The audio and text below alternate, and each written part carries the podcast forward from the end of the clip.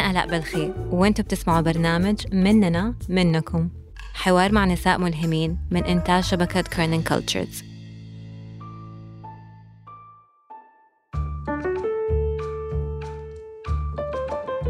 كان عندي مبادئ لازم ألتزم فيها إنه أنا لأني ما دخلت جامعة. آه المبدأ الأول كان آه إنه آه عمري ما حأجلس فاضية. يا جامعة يا مشغولة. غريب إنه أوكي فمثلا ندخل على البلاتفورم نقول نبغى نشوف الأشياء اللي بس تفرح نشوفها نتضايق لأننا ما إحنا فرحانين. بعدين نبغى نشوف الأشياء السلبية اللي هي حقيقية نقول ما نبغى نكد بس أحيانا نشوفها نحس إنه طب أنا حياتي أحسن. فإيش اللخبطة؟ مرة حقيقي ما عمري فكرت بهذه الطريقة. كنت أحس إنه يا الله كل شيء مرة رخيص أو كل شيء مرة موجود وبدأت الكلمة اللي أنا أسميها اللملمة.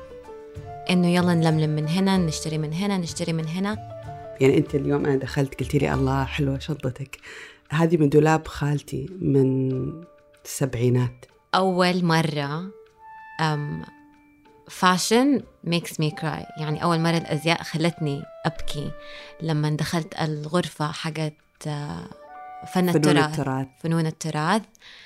وشفت الملابس من مناطق في السعودية اللي باين إنها معمولة بشغف و ما أعرف كده حستني إنه أنا جزء من ده المكان والملابس حقتنا مرة حلوة ولازم نلبسها أكتر. كان يجيني ده التفكير فترة مرة طويلة من حياتي إنه أنت ليه ما تركزي في شيء واحد أو كيف ما تقدري تعملي شيء واحد؟ بعدين لما طليت بتاريخي لقيت إنه أصلا ما أقدر أسوي شيء واحد وإنه دائما كنت أسوي أكثر من شيء والمعيار حقي هو إنه ناجح إنه بسوي شيئين ناجحين في نفس الوقت.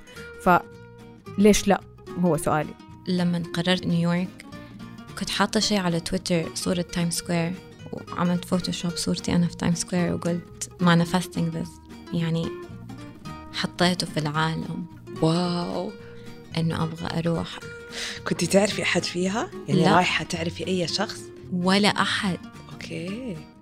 إنه كيف كيف قررنا نروح مدينة زي نيويورك لوحدنا بشنطنا هذا الموسم الأول من برنامج مننا منكم. حوار مع نساء ملهمين بالنسبة لي عن تجارب مهمة مرينا بيها بحياتنا وكيف ممكن نتعلم مع بعض. حيكون في حلقة جديدة كل يوم أربعاء. فاشتركوا في القناة عشان ما تفوتكم ولا حلقة.